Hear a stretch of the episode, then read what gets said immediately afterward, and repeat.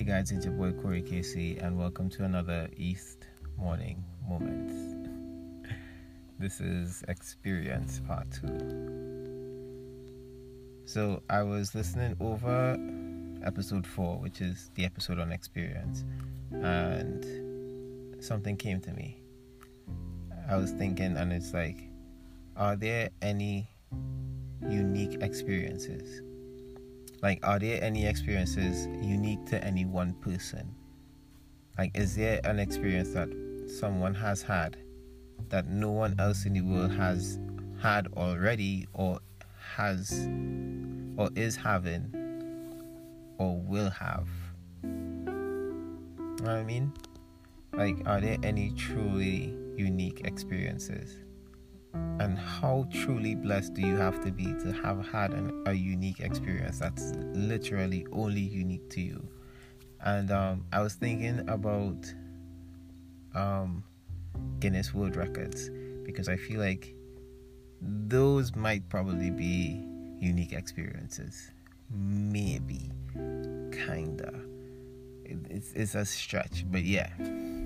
Um, it's a stretch. I feel like it's a stretch because that's that's not necessarily a, an experience. I feel like people train for that, and you know, but like not not in the sense of um like the the the athletic Guinness World Records, but like in the sense of hold on hold on hold on let me get it in the sense of um weird things like the world's tallest man or the world's smallest woman, that kind of thing.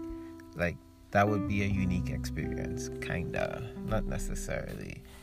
I feel like that's that's you know that it's an interesting experience, but I don't think that is truly unique. I could be wrong. I'm not sure.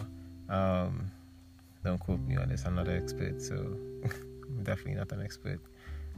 And um, but yeah, what made me start thinking about it was, you know, I was thinking about that experience that I had in the classroom where the guy was correcting me, and I was like, wow, why did I have to have this experience?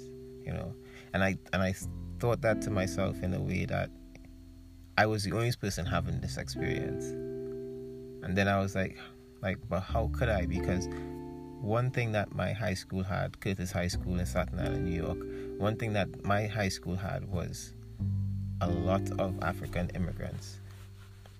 So within all of all of those students speaking with heavy dialects or speaking with uh, speak, speaking with heavy accents, some one of them must have had had that experience within within school, or, and if not just my school, probably in New York or you know the entirety of, of the United States. Like somebody else must have had that must have had that experience or something similar. And I really don't believe that I'm the only person at that school that has had that experience. And then it also kind of hit me as well that sharing these experiences connects us. So sharing the experience in the sense that we've had similar experiences as well as sharing the experiences sharing the experience and that I shared my experience with you. And I think that's how you connect with people. You share your experience with them and they share theirs with you and that's how you create connections. Maybe this episode was supposed to be called Connections. Maybe. Who knows? Anyways, that's all I have time for today. So thanks for spending this morning moment on the east side with your boy Corey Casey. Bless.